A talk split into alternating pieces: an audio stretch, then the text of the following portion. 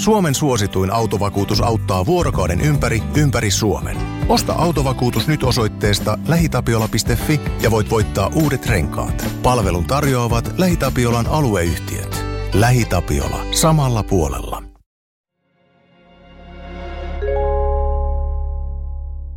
Kuuntelet Murha Pohjolassa podcastia. Podcastin on tuottanut Podimolle Suomen podcast media. Ruotsin Knutbyn seurakunnan alueella asui vuoden 2004 alussa juuri ja juuri 900 sielua. Suurin osa heistä kuului Philadelphia seurakuntaan, joka oli vapaa kirkollinen yhteisö. Tämä seurakunta menetti sen vuoden sisällä kaksi jäsentään. Alueella oli murhaaja vapaalla jalalla. Eikä kyseessä ollut mikään paholainen, joka mellasti – tässä tunnin matkan päässä Tukholmasta pohjoiseen sijaitsevassa pikkukylässä. Murhaaja nimittäin löytyikin itse seurakunnasta.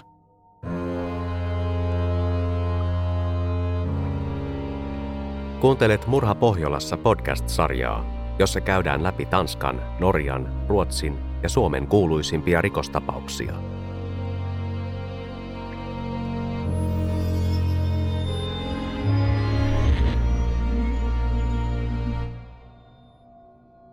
Seuraavaksi kuulet tosi tarinan, jonka taustatutkimuksen ja kertomuksen on laatinut Janne Agard.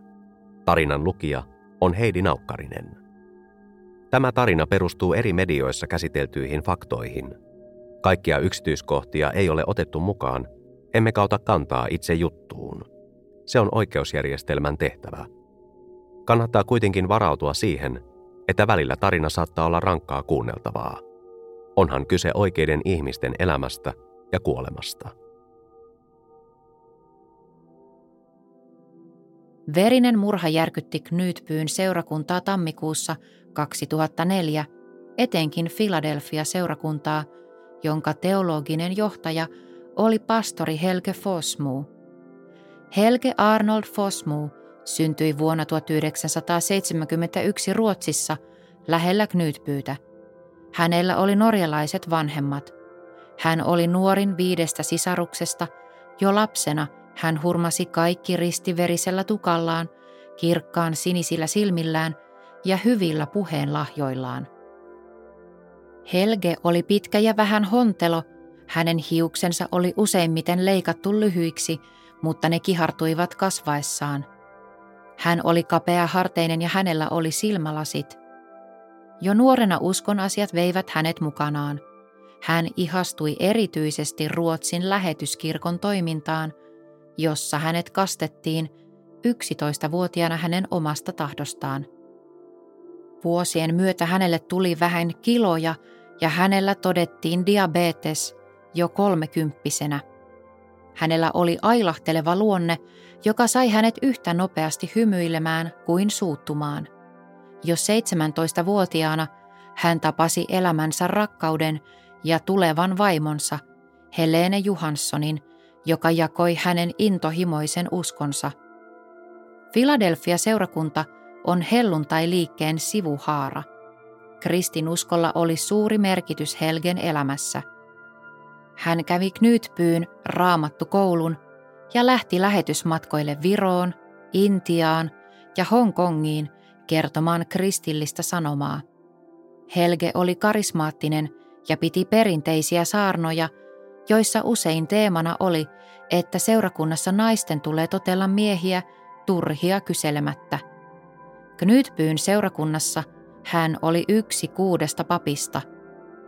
Tässä pienessä kunnassa kaikki suvut olivat kietoutuneet toisiinsa ja tunnelma oli aika sisäänpäin kääntynyt. Seurakunta sai usein kuulla Helgen puhuvan kielillä – Pappilassa Helge oli ehdottomasti perheen pää. Helge ja Helene menivät naimisiin vuonna 1994 ja saivat nopeasti kolme lasta viiden vuoden sisällä. Helgen läheisin kollega oli Oosa Waldau. Heitä yhdisti voimakas usko. Oosa ei ollut naimisissa. Hänen oli tapana sanoa, että hän on kihloissa Jeesuksen kanssa – ja häntä alettiin kutsua Kristuksen morsiameksi.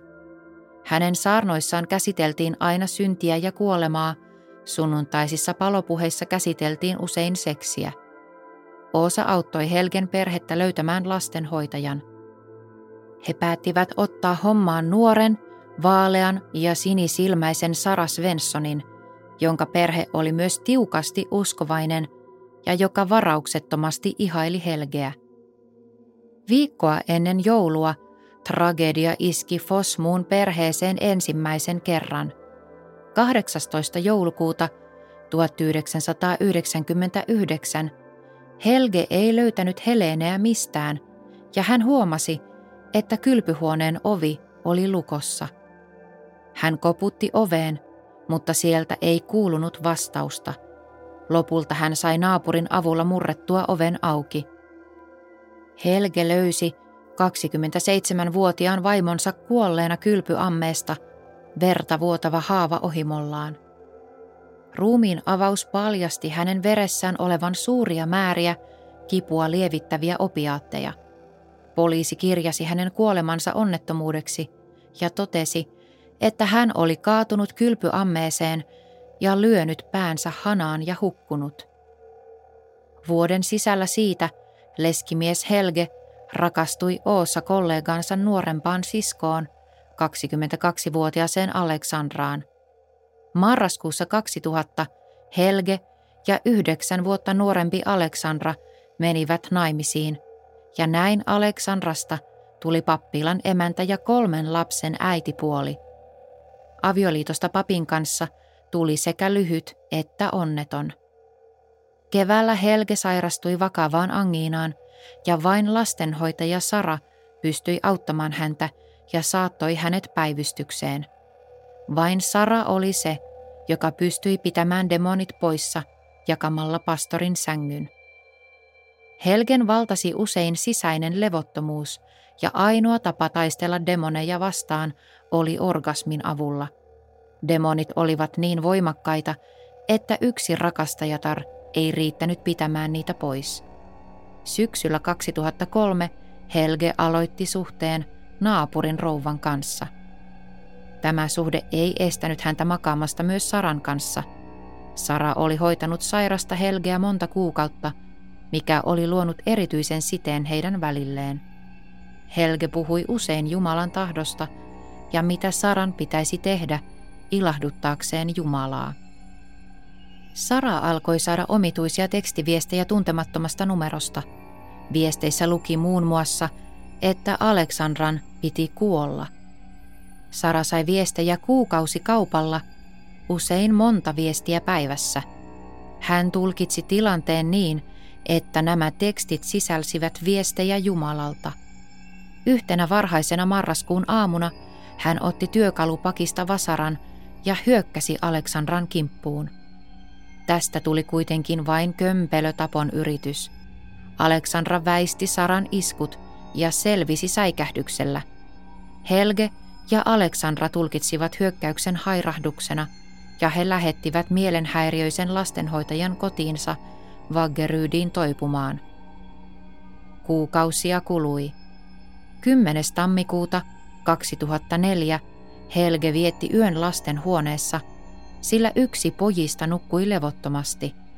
Naapuritalossa naapuri nukkui yksin makuuhuoneessaan, sillä hänen vaimonsa, eli Helgen rakastajatar, oli päättänyt mennä yöksi vanhemmilleen.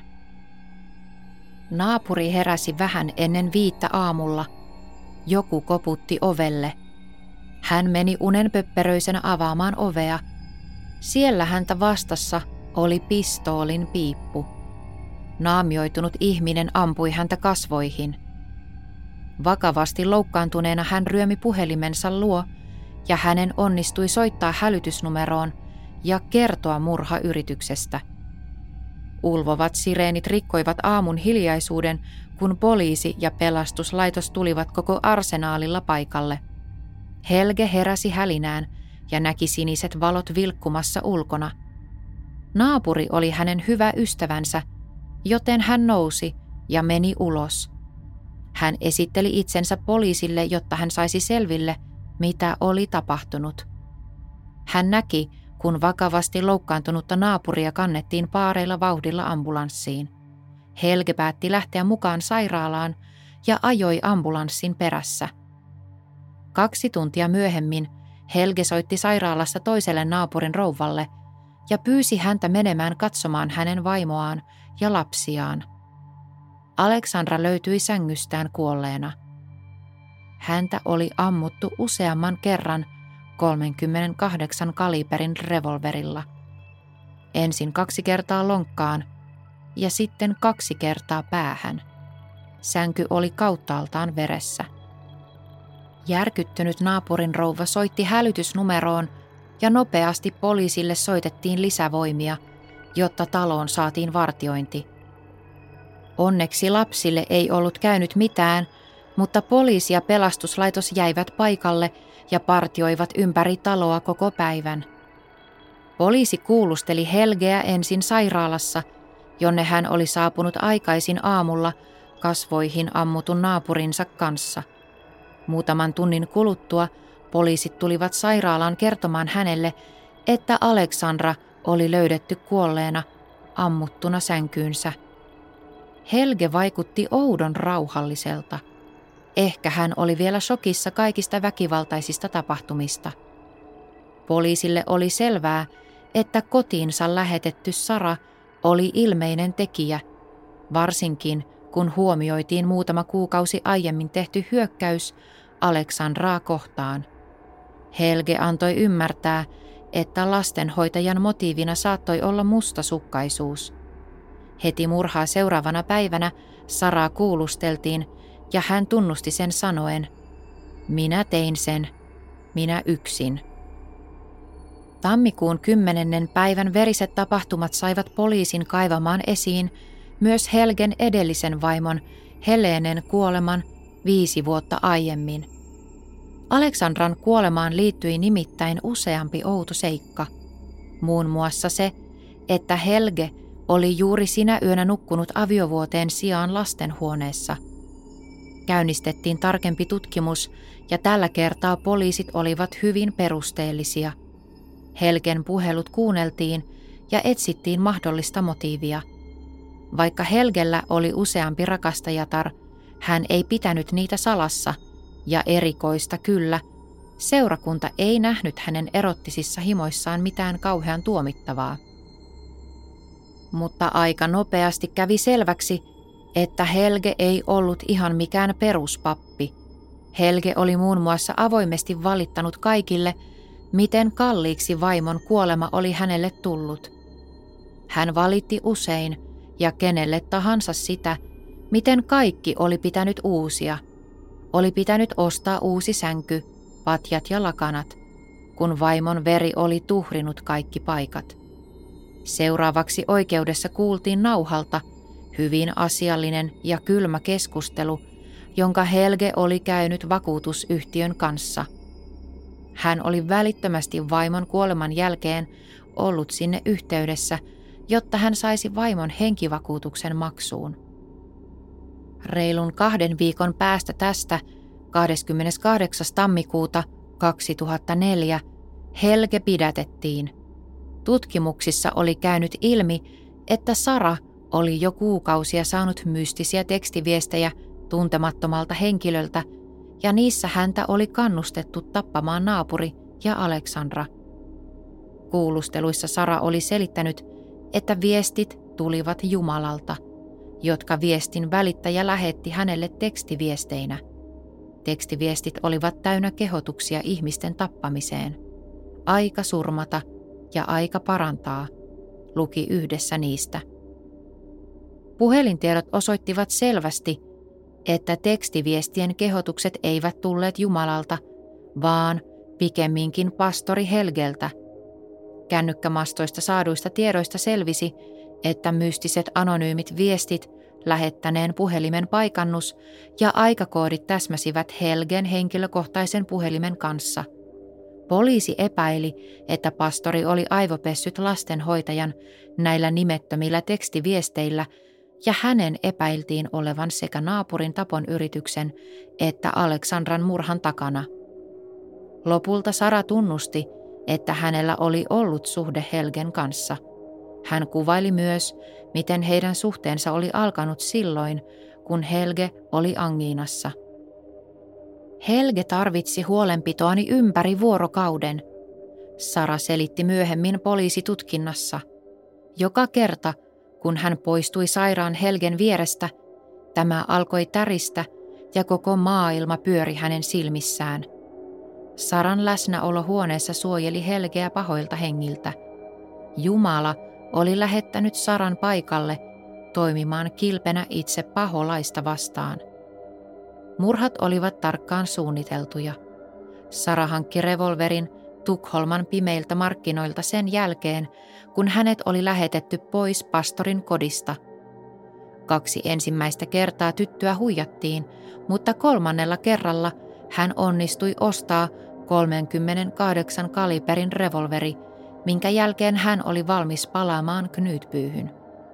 Hän sai mukaansa myös pätkän auton pakoputkea, jonka oli tarkoitus toimia äänen vaimentimena – Sara ajoi kotiin puolen yön jälkeen revolveri takaluukussa ja suuntasi kohti Knyytpyyn pappilaa. Siellä hän meni salaa sisälle kellarin pesutuvan kautta ja makuuhuoneessa hän ampui nukkuvaa Aleksandraa ensin lonkkaan ja sitten kaksi laukausta päähän. Kello 4.32 hän lähetti ensimmäisen tekstiviestin siihen numeroon – josta hänelle oli kuukausia tullut murhakehotuksia. Viestissä luki, nyt se on tehty. Sen jälkeen Sara jätti taakseen pastorin verisen makuuhuoneen ja suuntasi kohti naapuritaloa, jossa hän ampui seuraavaa uhria suoraan kasvoihin. Ampumisen jälkeen Sara pakeni paikalta, meni autolleen ja ajoi takaisin Tukholmaan. Ympäri Tukholmaa oli asetettu poliisin tiesulkuja – muun muassa lentokentän kohdalle, mutta Saran pysäyttänyt poliisi oli päästänyt hänet menemään. Ei vielä tänä päivänäkään tiedetä miksi. Ehkä siksi, että hän oli nuori nainen eikä mitenkään päällepäin näyttänyt murhaajalta. Helge kielsi tietävänsä mitään murhista ja kutsui juttua hullun naisen teoksi. Lukuisat tekstiviestit kertoivat kuitenkin toista tarinaa – Siksi Helgeä syytettiin yllyttämisestä murhaan sekä Aleksandran että naapurin tapauksessa. Lisäksi tuli syyte hänen ensimmäisen vaimonsa Helenen murhasta. Saran syytekirjelmässä oli sekä murha että osallisuus murhaan. Sara tunnusti hyvin yksityiskohtaisesti kuvaillen nämä rikokset. 18. toukokuuta, vain neljä kuukautta murhapäivän jälkeen, Tapaus oli käsiteltävänä Uppsalan käräjäoikeudessa. Ruotsin tiedotusvälineissä oli yksityiskohtaisia tarinoita vapaakirkon jäsenten seksuaalisista juonitteluista ja lööppeihin nousi otsikoita kuten Lasten piika kirjoitti pornoa, pastori vaati erottisia novelleja kännykkäänsä. Philadelphia seurakuntaa kutsuttiin lahkoksi ja pastori Helge Fosmuusta tehtiin paholaisen opetuslapsi. Huolimatta siitä, että Sara Svensson oli pikkutarkasti suunnitellut kaiken, häntä pidettiin uhrina, jota oli härskisti manipuloitu. Hänet tuomittiin psykiatriseen hoitoon ja hän pääsi vapaaksi vuonna 2010. Hän ei enää vapautumisensa jälkeen ole ollut poliisin tarkkailussa ja elää nykyään ihan tavallisen kristityn elämää. Tuomarit eivät olleet yhtä armollisia Helgen kanssa – he eivät uskoneet hänen selityksiään lastenhoitajasta, joka olisi mielisairas, mustasukkainen ja vainoharhainen. Helge tuomittiin elinkautiseen vankeusrangaistukseen. Hovioikeus säilytti molemmat tuomiot ennallaan, ja Helge valitti asiasta aina Brysselin ihmisoikeustuomioistuimeen asti, jotta saisi jutun uudelleen käsittelyyn. Joka kerta anomus hylättiin, Hänellä oli onnea siinä mielessä, että hänen alun perin ajallisesti määräämätön tuomionsa muutettiin 24 vuoden vankeudeksi. Hänet siirrettiin ruotsiksi puolimatkan taloksi kutsuttuun vapauttamisyksikköön vuonna 2021, kun hän oli kärsinyt kaksi kolmasosaa rangaistuksestaan. Kun hän aluksi kategorisesti kielsi olevansa syyllinen murhiin, vuonna 2006 hän kuitenkin erässä televisiohaastattelussa myönsi olevansa osasyyllinen vaimonsa Aleksandran murhaan ja naapurinsa murhayritykseen. Näiden vuoden 2004 dramaattisten tapausten jälkeen käytiin kiivaita keskusteluja sekä Philadelphia seurakunnan sisällä sekä julkisesti helluntai-liikkeessä, josta Philadelphia seurakunta on lähtöisin. Emme voi hyväksyä tällaisia lahkomaisia ryhmittymiä, kirjoitti eräs johtava pappi. Knutbyyn Philadelphia seurakunta lakkautti toimintansa vuonna 2018. Siinä vaiheessa siihen kuului enää kaksi jäsentä.